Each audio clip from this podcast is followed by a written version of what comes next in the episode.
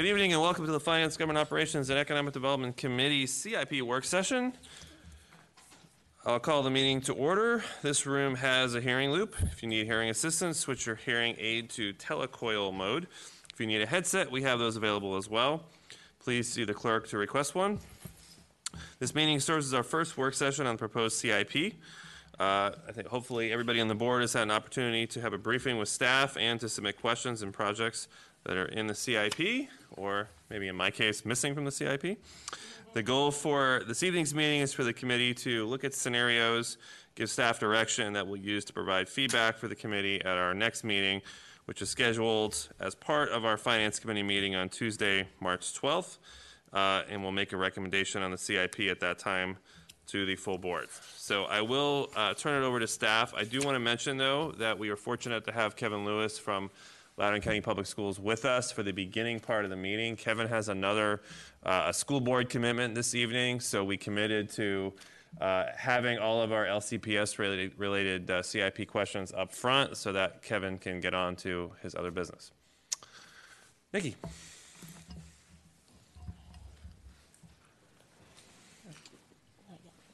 Good, good evening, um, Chair Letourneau, members of the committee. Um, last evening, you received the CIP work session packet. Um, included in that packet is an item which gives an overview of the proposed CIP. As attachments, you received responses to questions that staff received through February 20th. We've also included the question database, which includes all questions we have received, and there are a few questions that will have responses for the March 12th packet. Um, you also have rep- um, responses, questions and responses from Loudoun County Public Schools. And lastly, you have a set of replacement pages for projects by election district, um, which corrects some errors with um, some projects. Um, so Supervisor Letourneau, if we do have um, a brief presentation that we can hold on until after um, discussion with LCPS, if that is your desire. Um, it might be good just to have the brief presentation to kind of get everybody in the swing, um, and then we'll go right to any LCPS questions first. Okay. Oh, Okay, great. Okay. Good. Thank you. All right, so, We are monitors here. There we go. They just woke up. They were just slow. Okay. all right. Okay, so the CIP maintains um, the board's adopted CIP. This slide here just gives you a summary of um, the six-year funding, which is $3.5 billion, county projects at 1.1 billion, or 32 percent of the six-year funding, transportation projects at 1.4 billion, or 40 percent, and then school projects at 996 million. Um, project costs and schedule changes for existing projects have been accommodated and are represented in the proposed CIP. Some of those schedule changes did um, result in slight um, production schedule delays for some projects that created limited capacity for new projects. Let me go to the slide. On this slide, this shows the board member requests that were accommodated in the CIP, the Cascades Library and Senior Center Complex, the Eastern Loudoun Community Arts Center, and the indoor sports facility. And this slide also just shows all of the new projects that were added to the CIP um, if we need to discuss any of these throughout the um, work session. They are all listed here um, that have been accommodated either by department priority, board priority. Um, As I've already noted, project completion delays, particularly on road projects, um, those resulted in most of the changes to projects that are existing projects in the CIP. And the accommodated town project, we had one, which was the Town of Round Hill uh, Airmont Water Storage Tank. This project is um, accommodated based on its impact to county residents living outside the town limits of Round Hill affected by this um, water tank project. And finally, the, as far as funding scenarios, we did not receive funding scenarios in advance. We just want to remind the committee that all CIP revenues are fully programmed and that standing board guidance for funding scenarios is to include a project offset.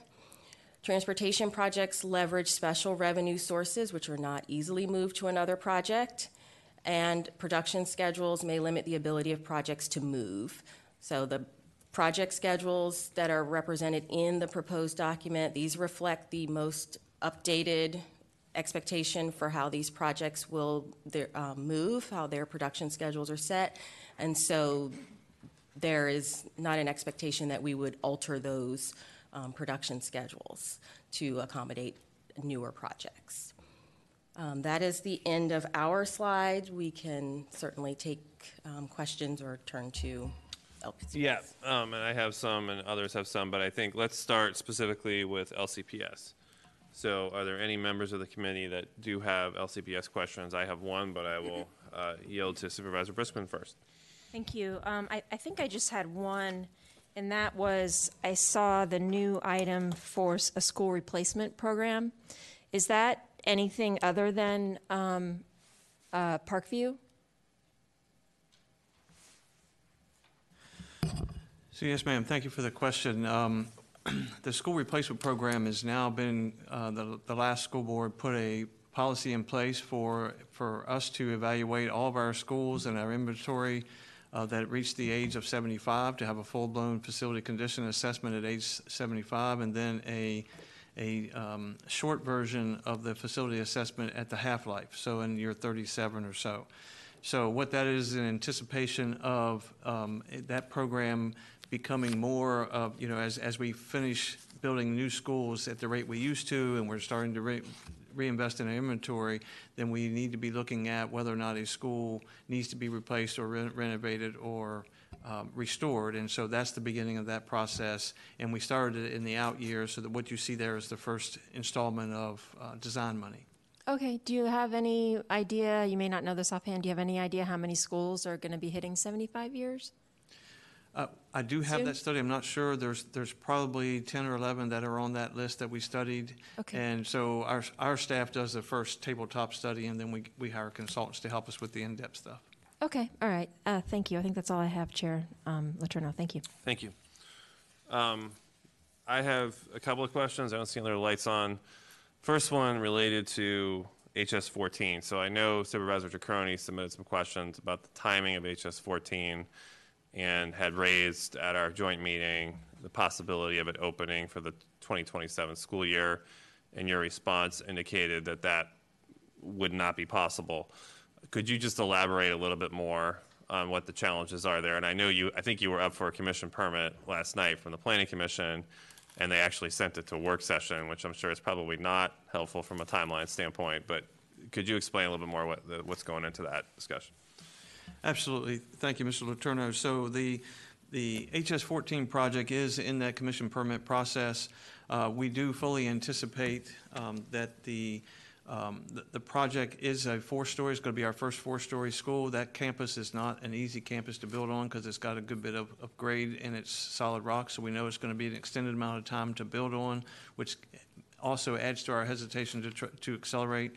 But probably the most um, defining part of that is we, are um, confident, we've already done a preliminary um, traffic study that was mentioned in the, in the commission permit last night, that we do uh, know that the road improvements on Evergreen Mills Road will be required for the opening of the school, and the timeline for that is even longer than the one for the school. So we're, we're confident we can open the school in, in the fall of '28, and we're pressing as hard as we can to be in line and, and be ready for the road improvements as well.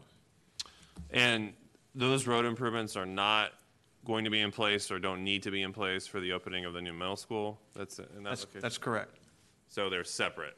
They are, yes, sir. Will they, are we going to run into issues when the middle school opens because they're not in place? Um, we don't believe so. We've got a plan. I mean, one of the things that if you, and I don't have an exhibit, but the design of the middle school includes a good bit of, of road work on the campus, so there's Okay. plenty of room for stacking. The exit and entrance is off of Red Hill Road, um, and we have heard from neighbors that they're concerned about that, but we are doing improvements right now that are in place. Probably seventy-five percent of the improvements are in place now at that intersection.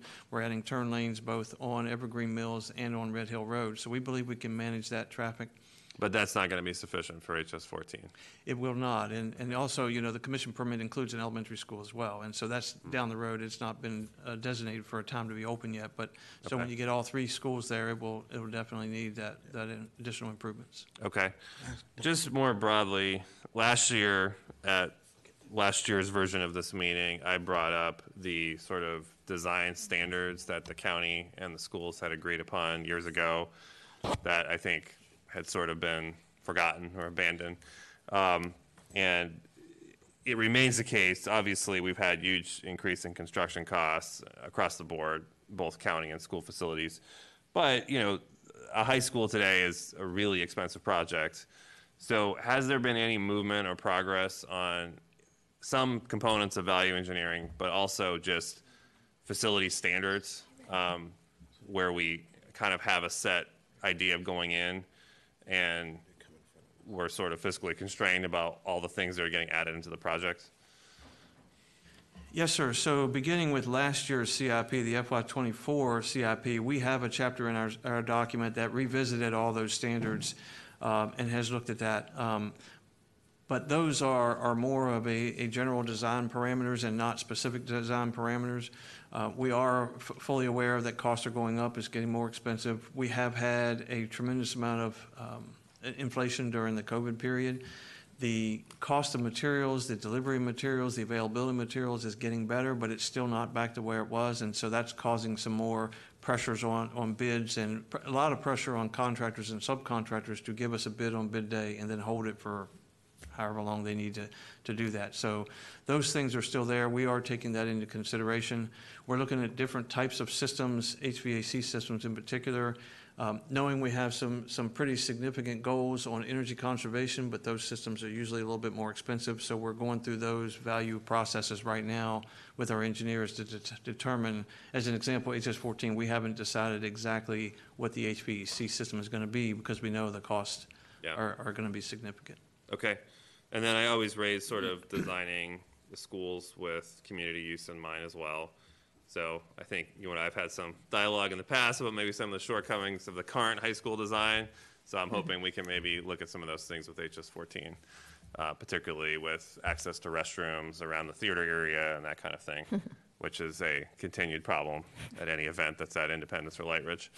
So- It is, and uh, we've had conversations in-house about that very Good. thing, and, um, but I will definitely go back and double check on it. Thank you. We can always follow up offline. Yep.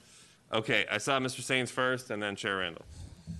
Uh, Thank you, Chair. Uh, Good to see you, Mr. Lewis. Um, Real quickly and high level, can you give us an update on the Parkview redo? And then to clarify my question um, regarding the graduation rate, you said the graduation rate is 97%. So does that mean the dropout rate is 3%, or is there more clarity that needs? I think that's probably an operating question for LCPS and not a CIP one for Mr. Lewis. All right, for that So one, we'll for the. Hold on that one. Okay, on the graduation one, but if you can give us a high level on where we're at with the Parkview redo. Yes, sir, thank you for that. So we are extremely excited about that. We've had a number of community meetings, and we've met with the, uh, the architects and the contractor we have. This is a construction management at-risk project because of the complexity of, of having an occupied uh, campus.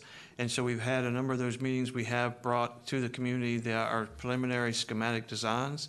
And so they have been very, very well received. I'm not sure if you've had a chance to see those yet or not, but um, our, our comments and communications from the staff and from the community has been positive. Uh, We are getting um, some terrific input on proximities and adjacencies inside from the school staff. Um, So we are well on our way to have um, the project start on, in construction and be on time for the, the fall of '27.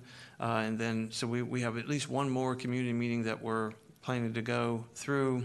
I'll also say that I give a shout out to Mr. Torpy and his folks for helping us work on how we're going to manage athletics during this period of time. And so we, we're working through partnerships with that and have a plan to um, have a place for those kids to, uh, to practice every day and to play. So that, those plans are coming along. They're not completely defined yet, but it's been uh, one of the focuses we have to try to have as little impact on those students as we can. Yeah, very good. Yes, I saw the designs. They look very uh, well done.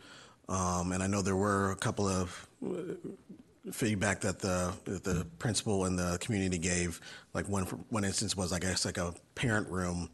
Um, so hopefully that can be added into to the design. And I know there are some questions are or pushback on some of the programming.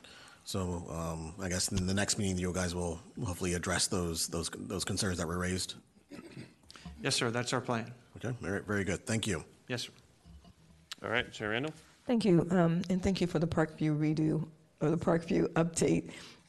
Um, I remember going to a couple of, of the community meetings around Parkview, and there were lots of concerns, and, and I will say the school, the school system has done a great job listening to the st- concerns of the students, the parents, um, the, the admin, and, you know, I, I follow, I'm, I'm, I'm, I'm tagged almost every day on the Parkview redo page, and, and you know, you know, there's little things here and there, but for the most part, it's it's a it seemed to be a very positive experience for for the Parkview community. So thank you for that.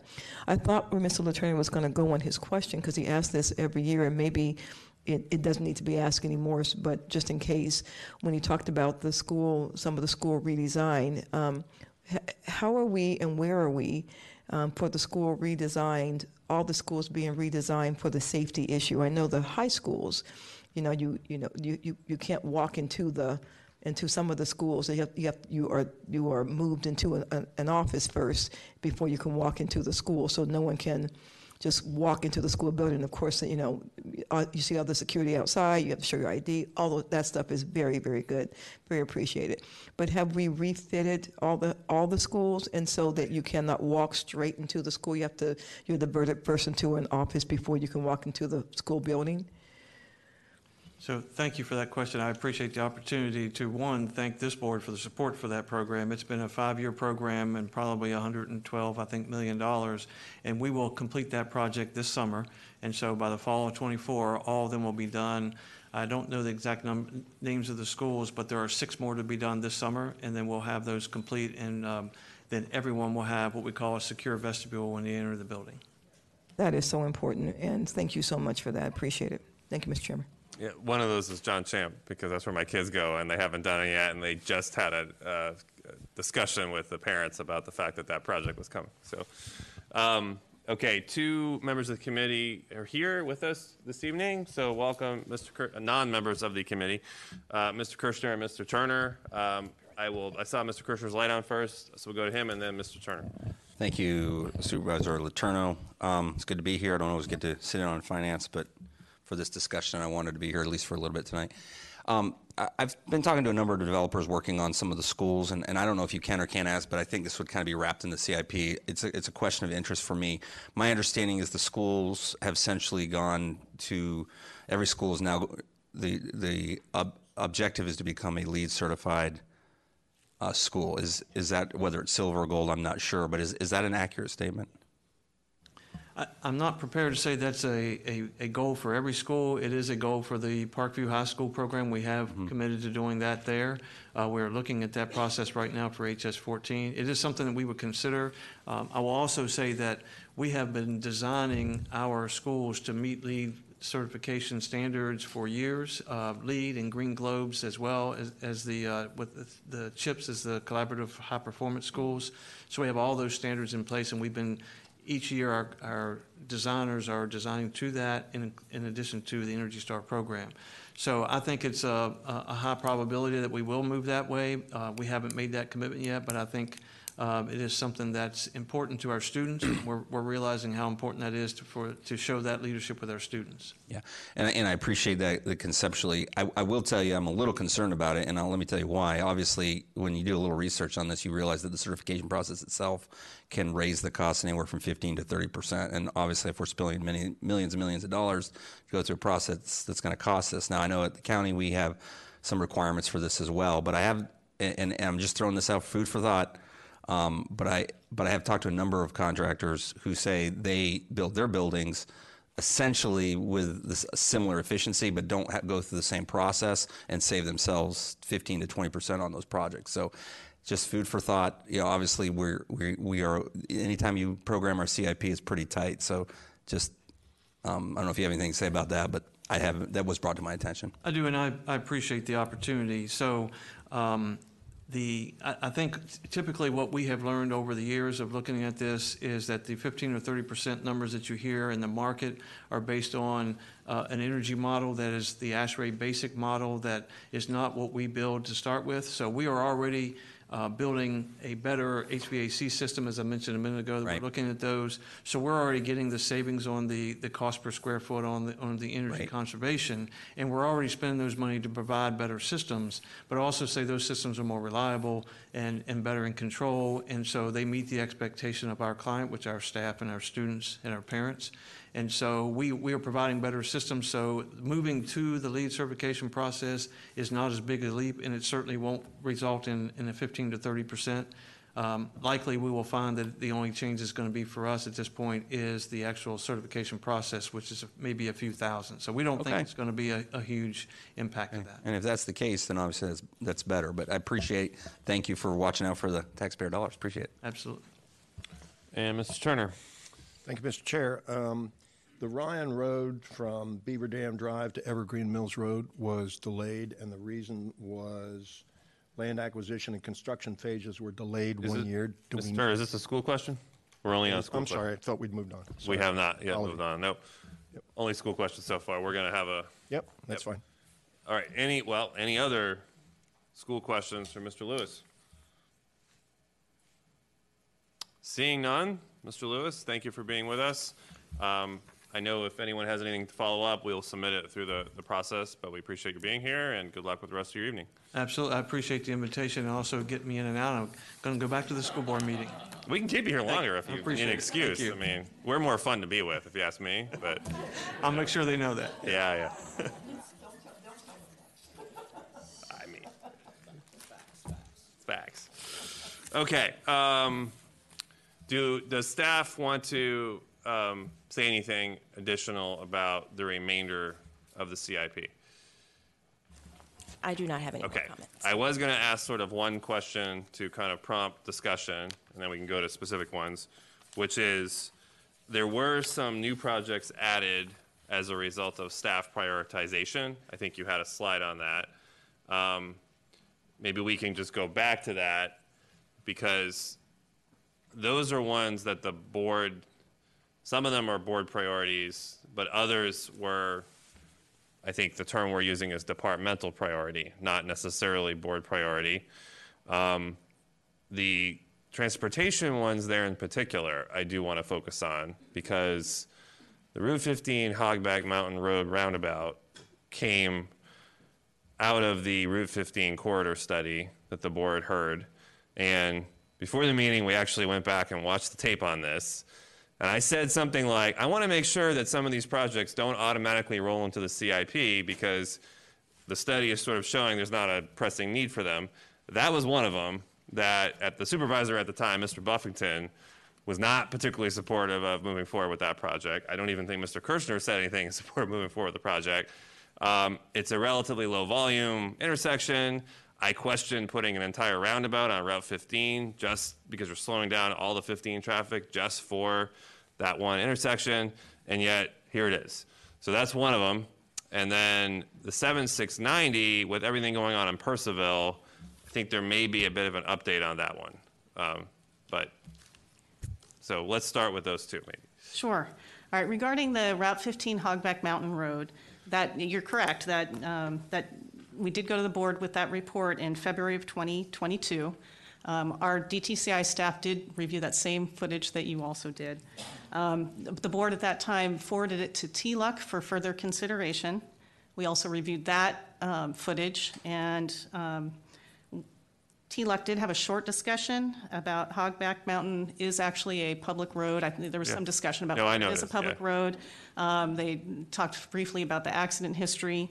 Um, And then they sent it back to the full board recommending approval of the list, and it was passed on consent. the list, but not necessarily priority. So there were, as I understand it, there were departmental projects that exist out in the ether, and I, you know, I know about one of them, but this one got pushed to the top of the list as a departmental priority over all the others. And so, and so then, um, when it came time for this year's CIP process, the department reviewed, um, you know, basically reviewed all of our corridor studies, looking for the prioritization that the board had already directed for each of those corridors. In this case, for this part of, for this corridor, um, that study identified, number one priority was Braddock um, Roundabout, and number two was Hogback Mountain Road. And so we forwarded this as part of a, a longer list of, cor- you know, the next, the next one down on the corridor list that had been prioritized by the board. Um, So that's how it ended up on the list for Okay. consideration in the CIP. Okay. And then is there any update on the 7690? Yes, so since we, since this document went to print, um, and since DTCI provided our, our update, including the recommendation for phasing 7690 and needing to come in with a second phase project, as the board likely recalls, that um, we, we'd been held up for some period of time over a, a, the vacation of a floodplain easement uh, we needed the town of Purcellville to act on. Um, And it, it was appearing at the time when we sent this information that we would need to phase the project into two phases. And so the second phase was advanced in needing to bring into the CIP. Um, since that time, the town of Purcellville has actually vacated that easement. And so um, our team has put the project, the two phases back together. And so, yeah, is there anything you want to say, Nikki, about that? But, but it is true that we don't need that second phase any longer. The project is now one phase. Okay, so that can be something that is proposed for a scenario swap, which I will do at the appropriate time, that is currently in the CIP. We no longer need that project, and it is programmed for, um, what's it, three, 3.5 million in 28, I think? It was one of the later years, that's correct. Okay, all right. Um, Let's just kind of do questions first, and then we'll kind of get into specific scenario um, proposals, if, if others have them. So, other members of the committee, anything else on this sort of priority list? The rest of them, I think, that are added, one of them is a PRCS priority, the others are public safety. All right, Supervisor Briskman. Sure, I'm the only one with questions. A lot of you and me tonight, probably. Okay, I, I don't even have a lot, but um, on table three, um, changes for phasing, excuse me, purposeful delay in project deferrals. I know that staff mentioned that um, it's very difficult to reallocate funds to other projects because of the funding streams and those sorts of things, but in all of those projects, did, were we able to identify any savings that could be sent somewhere else or, or used somewhere else? For table three? On page five. I want to make sure I'm clarifying what your question is. So um, I'll just start by saying that this year, we went through, uh, so as, as the board is aware, we've been experiencing delays related to utility um, relocation and, and also some coordination on some of these projects, coordination with local entities, other, other jurisdictions, and that sort of thing. Um, so based on the lessons learned that we've seen over the last couple of years, um, DTCI went through and reevaluated and updated our estimates and schedules. And so we've done that for all of the projects in the CIP. And so when you look at this list and you'll see there's some that, some projects based on what we thought we could actually deliver, some projects were recommended for accelerating. There were some delays based on our most recent experience, especially related to utilities. Um, and so, so that's, that's what this re- list reflects, is those changes. So related to cost estimates, we didn't see a whole lot of costs going down. Uh, We did see cost increases um, related to some of these things. Jim, did you want to add something? One, one particular, oh, sorry, uh, one, particular project wanted to point out uh, our, our, our big Route 7 widening project from um, um, uh, Dulles Greenway to um, um, Route 9. Uh, We were able to uh, take advantage of a uh, significant value engineering study that VDOT performed for us and uh, built in a number of savings uh, with the roadways uh, planned cross-section and, and other methods to uh, reduce the footprint of the project. Um, uh, So so compared to what we would have had to do if we just did a, a total, com- um, Sorry. Complete uh, adherence to all the geometric standards, the, the, like, what I like to call the gold watch from a design. It's basically a value engineering process to um, uh, generate some savings and reduce the project's footprint. Okay. So, But that's been absorbed somewhere. yes, Yeah, that, that- okay. that, that's been, that's been incorporated into the current uh, budgets, but it would have been worse otherwise, it. without, without that study. Okay. Um, and then, um, this was kind of answered in the, in the, um, attachment, but if someone could just speak to how the pri- the projects were prioritized, for example, um, the indoor sports facility has, um, its first million dollars for planning, I think in twenty-six, whereas the senior center and library doesn't get the planning dollars till twenty-eight, the million dollars. So typically, new projects do start at the back of the CIP and, and work their way forward. Um, In the instance of the indoor sports facility, this is a project that the board has given staff direction on um, a few years ago as a P3 consideration. And so in the process of being able to move that along, we need to define that project. And so in order to kind of keep that ball rolling in, in consideration of a P3, we needed to have funding allocated to be able to do some um, preliminary work to define that project. Okay, just one more question, Chair. Um, So I, I do have a motion up here uh, tonight about putting um, the Askegrins um, Park, passive park, in the later years list.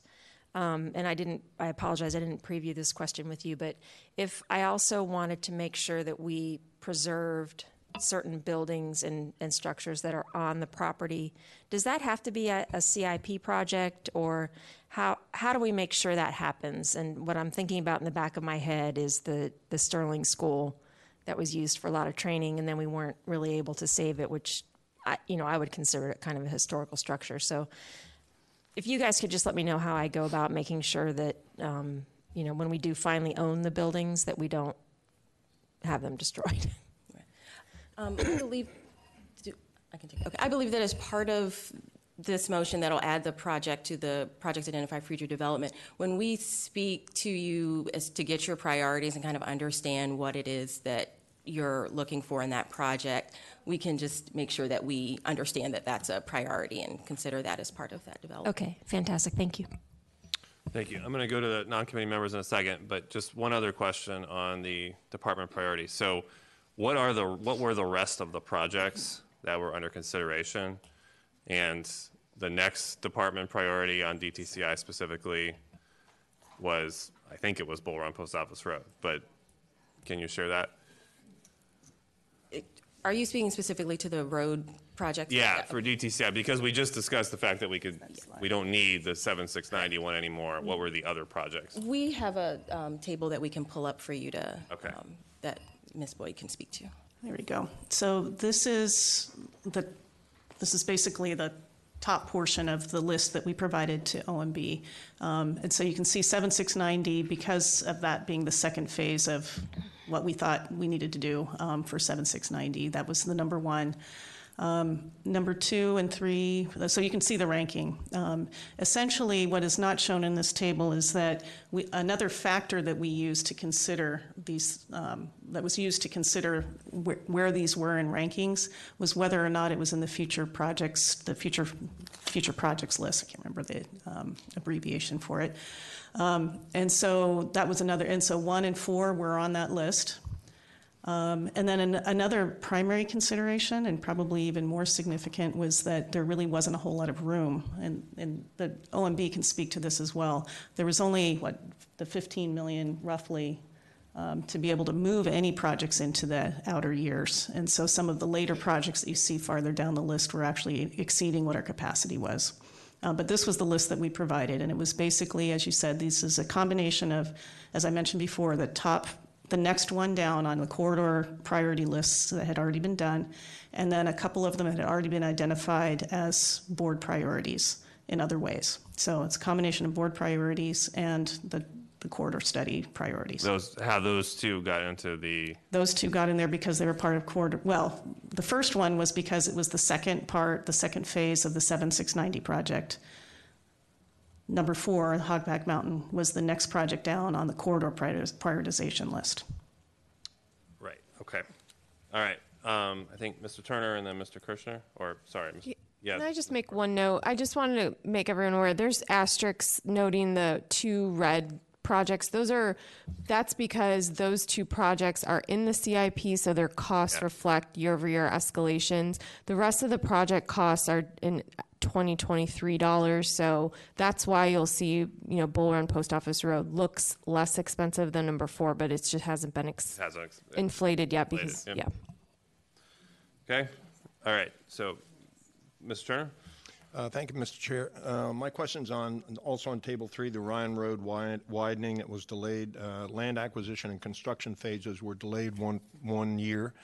Um, I'm just curious as to why, what the reason for that delay was, and if it's related at all. There's major development going in on one side of that stretch of road, and I'm wondering if they've proffered any of the development of that road. So land acquisition was delayed one year, uh, but the construction was not really delayed um, as long as what appears. Um, Basically, it was not fully, the construction phase wasn't fully funded until fiscal year ¡28, and we needed the full funding anyway. It was just how the funding was shown. Okay, do we know if that development that's going in on the south side of that stretch of road is, have proffered any widening on that road? I know, I don't think I can answer that question. I don't know if I have, oh, there we have Mark here.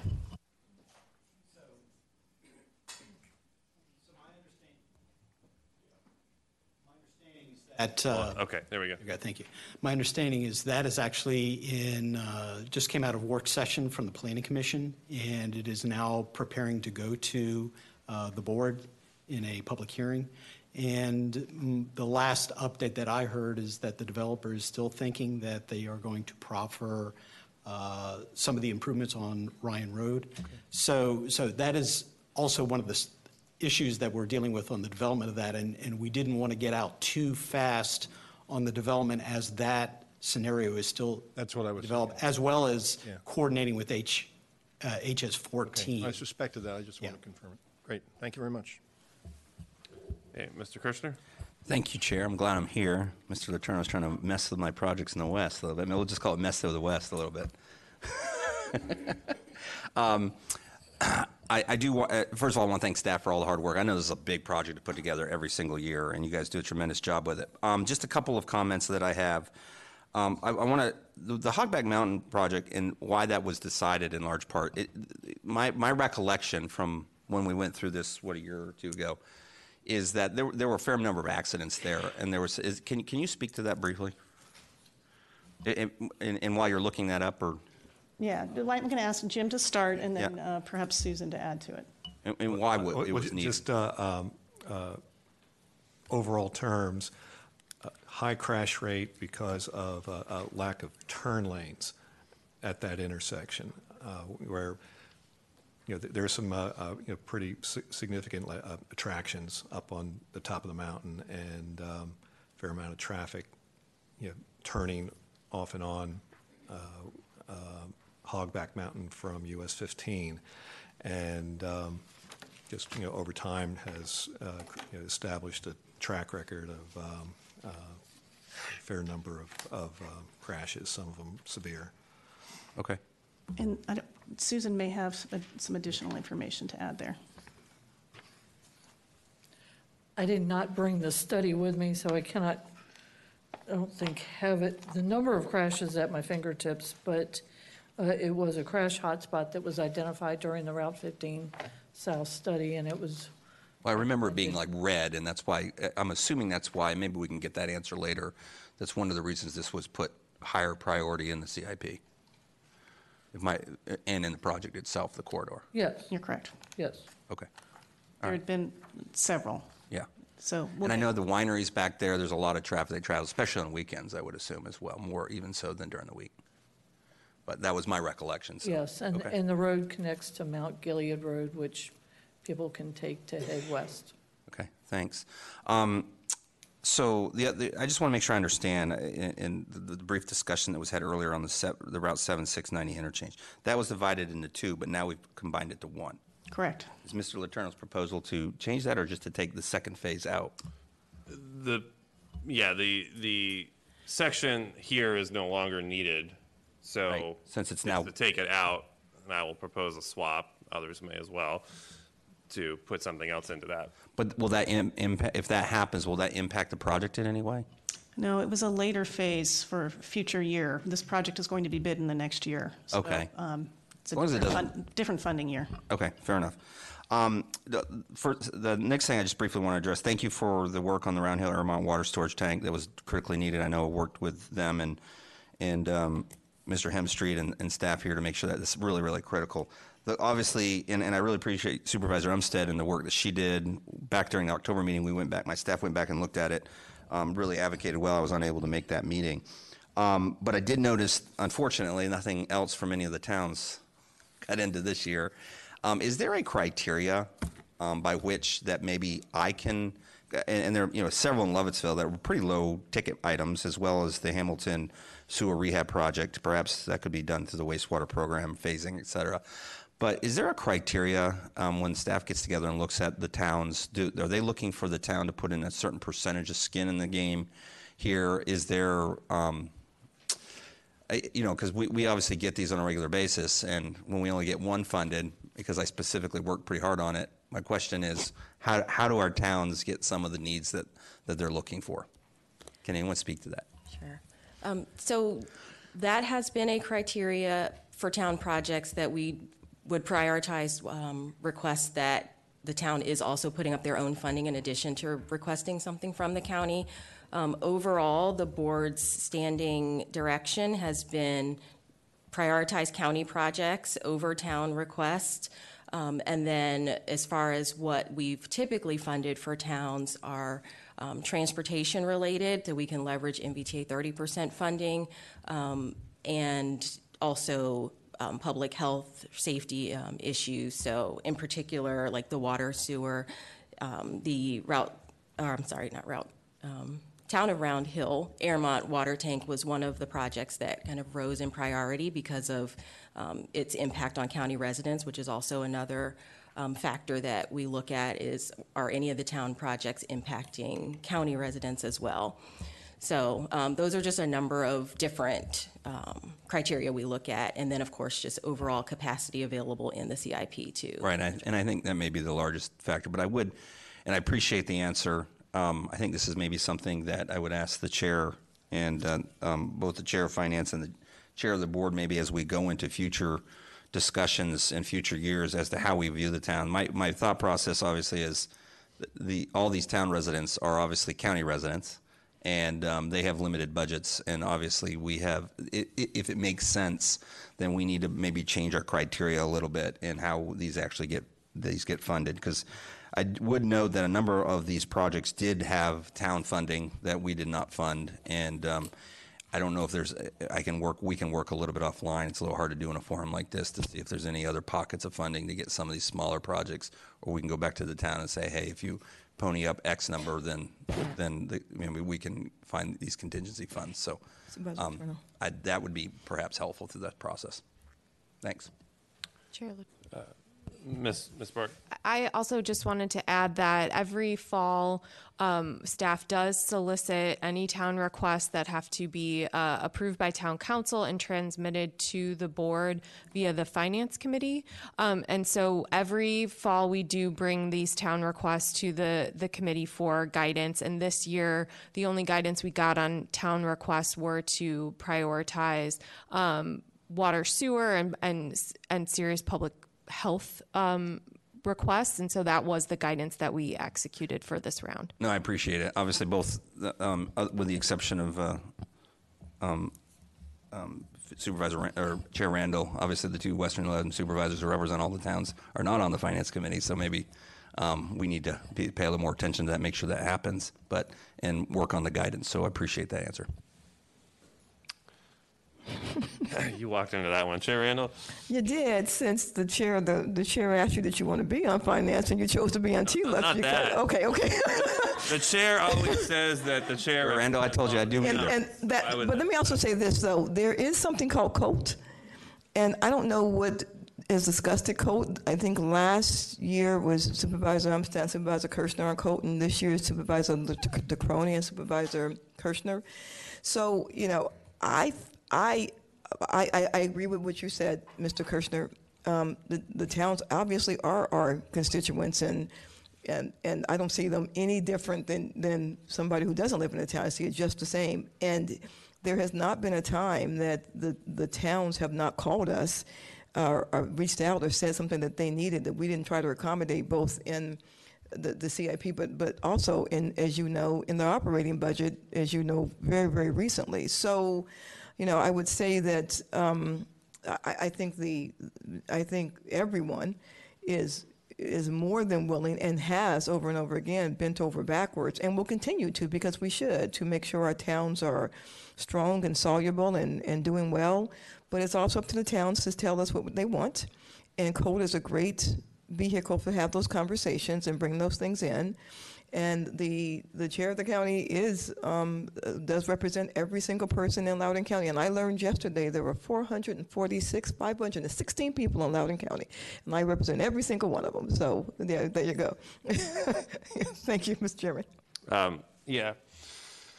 So, and I would just say, like, uh, it's always it's always difficult doing this because the the, the priorities we're all going to bring are a little bit different, you know, um, and, and the towns will feel that way.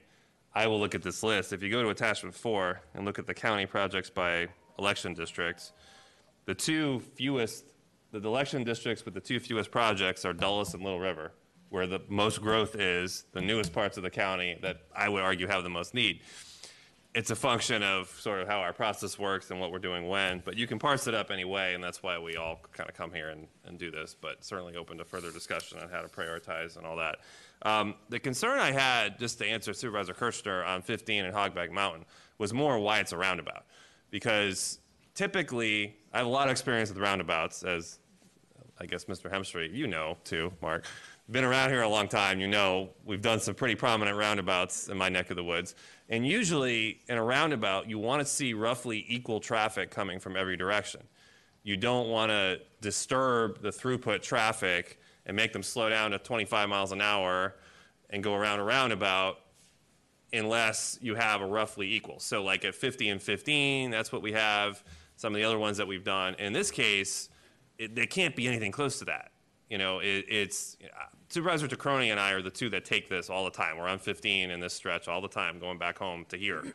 So I mean, I, I just took it, just was just was through it. And I'm sure at certain times of the day, at peak hours, when the winery is really popping, yes, there's a lot of traffic coming out of there, but during a normal rush hour, there's not. There's almost none. So I question the whole concept of the roundabout in this location as opposed to some other safety improvements such as turn lanes or a signal or something like that. So that, I guess I'll submit that as a question. And I'm not trying to go after Supervisor Kershner's project. It was a, it was a, it was a board corridor study that came to us, and I raised some of these things. Um, but I do think, actually, Supervisor Kirschner, if you were to poll your constituents who use 15, a lot of them probably wouldn't be thrilled about having to slow down here just for the relatively minimal. It's not a. It's not an equalized amount of traffic. That's all I'm saying. So, You want me to answer that?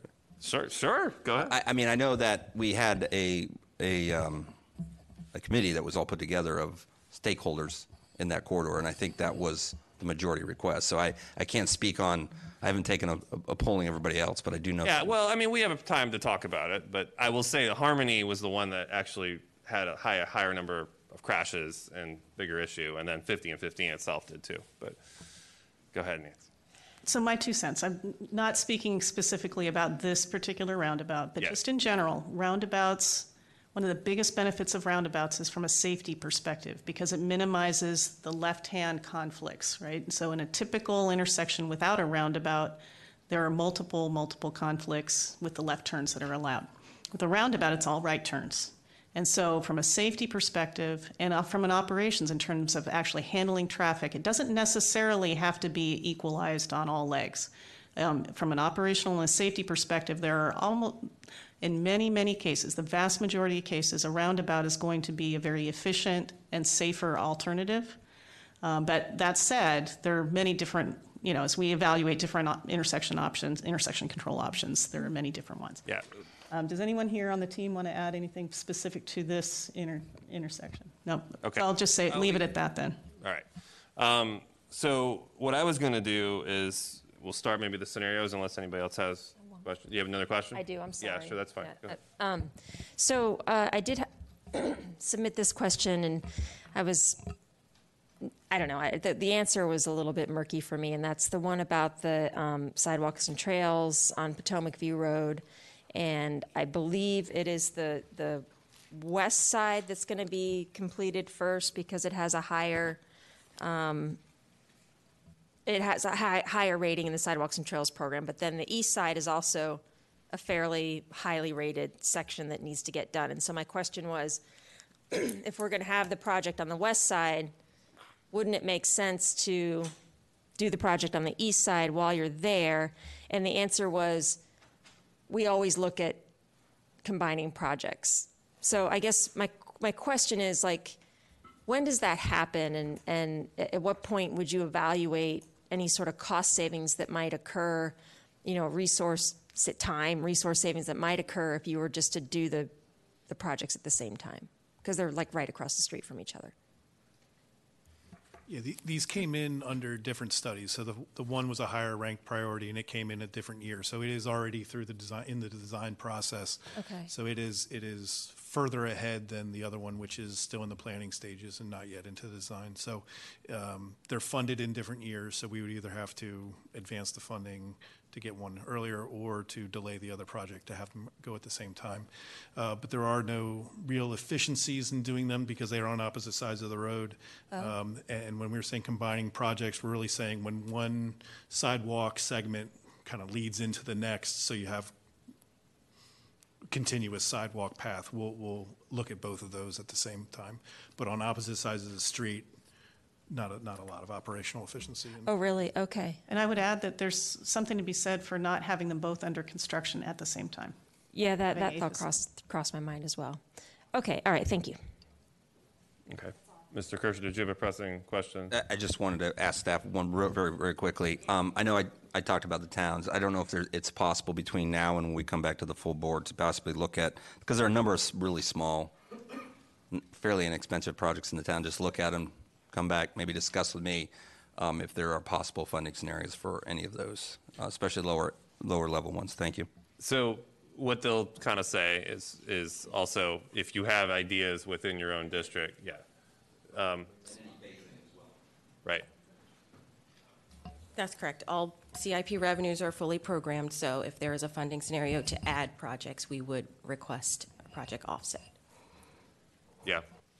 So um, I was going to try to see if I could get the Bull Run Post Office Road realignment project up uh, into the slot that the 7690 project was in, specifically the um, the design phase of that, um, which I think is about 1.675 million. Um, just some background on this. This has kind of been an issue that's popped on us suddenly, and I'm sure everybody's kind of has some of those where um, south of Braddock Road, Bull Run Post Office Road, if you look at it on a map, it has a 90 degree turn. I'm not exaggerating. It's literally a 90 degree turn um, curve. And we've had a great deal of by right development that's come in down here. And so just in the last year or so, the volumes have really started increasing and accidents have started coming. And the residents are kind of bewildered by this alignment, which is a remnant of when this was all farmland and country. Um, and of course, it doesn't help that they were sold a bill of goods by their developers who told them that this was all going to get fixed. And of course, there is no CIP project. So we've been working with staff for quite a few months on what it would take to fix this. And basically, we've got to realign it by fixing that curve. Um, so I would like to at least, you know, since this was on the priority list, move it up and try to use the 7690 money that's now open for that purpose. So that is a scenario. Supervisor Letourneau, um, because you asked the question of what the cost of that project would be, I just corrected the slide to show the project cost that we gave you in the packet for that project segment. So we're all talking kind of apples to Yeah, apples. but the, so does the, does the design money specifically, how much does that go up by then? The, the dollars that are in the packet are the escalated dollars out to the, they're the correct time frame that you would need. So the design funding of one point six seven five, that is uh, in FY twenty thirty dollars, so that's roughly Okay, the target. And then what was land acquisition? Sorry, I'm finding it here. Um, an, another million dollars. So we could do potentially both of those. Right, Yes. okay. Okay, so I would put that forward as a scenario. We're not voting on these tonight, but it's something to come back for us that we would vote on. Are there other scenarios or requests that folks have? You did want to do this? Yeah. Um, Okay. Do you want to make your motion? Sure. Thank you. Um, I move the Finance, Government Operations, and Economic Development, Development Committee recommend the Board of Supervisors direct staff to add a passive park project on the Askegrins property to the projects identified for future development in the future development section of the FY 2025, FY 2030 Capital Improvement Program. Second. Thank you. Made second by Chair Randall. Thank you. Um, so, uh, just briefly, um, this this just adds it into our future lists. It doesn't, you know, displace any projects. It doesn't even add it into the program that we're going to be approving, except to add it to the future years list. Um, so we've got it there. Thank you. Further discussion on that motion? Seeing none, all in favor say aye. Aye. Anyone opposed? Motion's five zero, so direction there is to add that into the future projects list. Are there any other comments, questions, scenarios on this CIP? Seeing none, so I think what we'll do, given that the work session on this following should not take very long, is we'll just have our normal finance committee meeting and add this as an item in it. I don't think we need to come early or anything like that. Yeah. Okay, anything else that staff would like to bring to our attention or discuss? I do not have anything to add. All right. There is food available in the Levis room that was just delivered, and we are adjourned.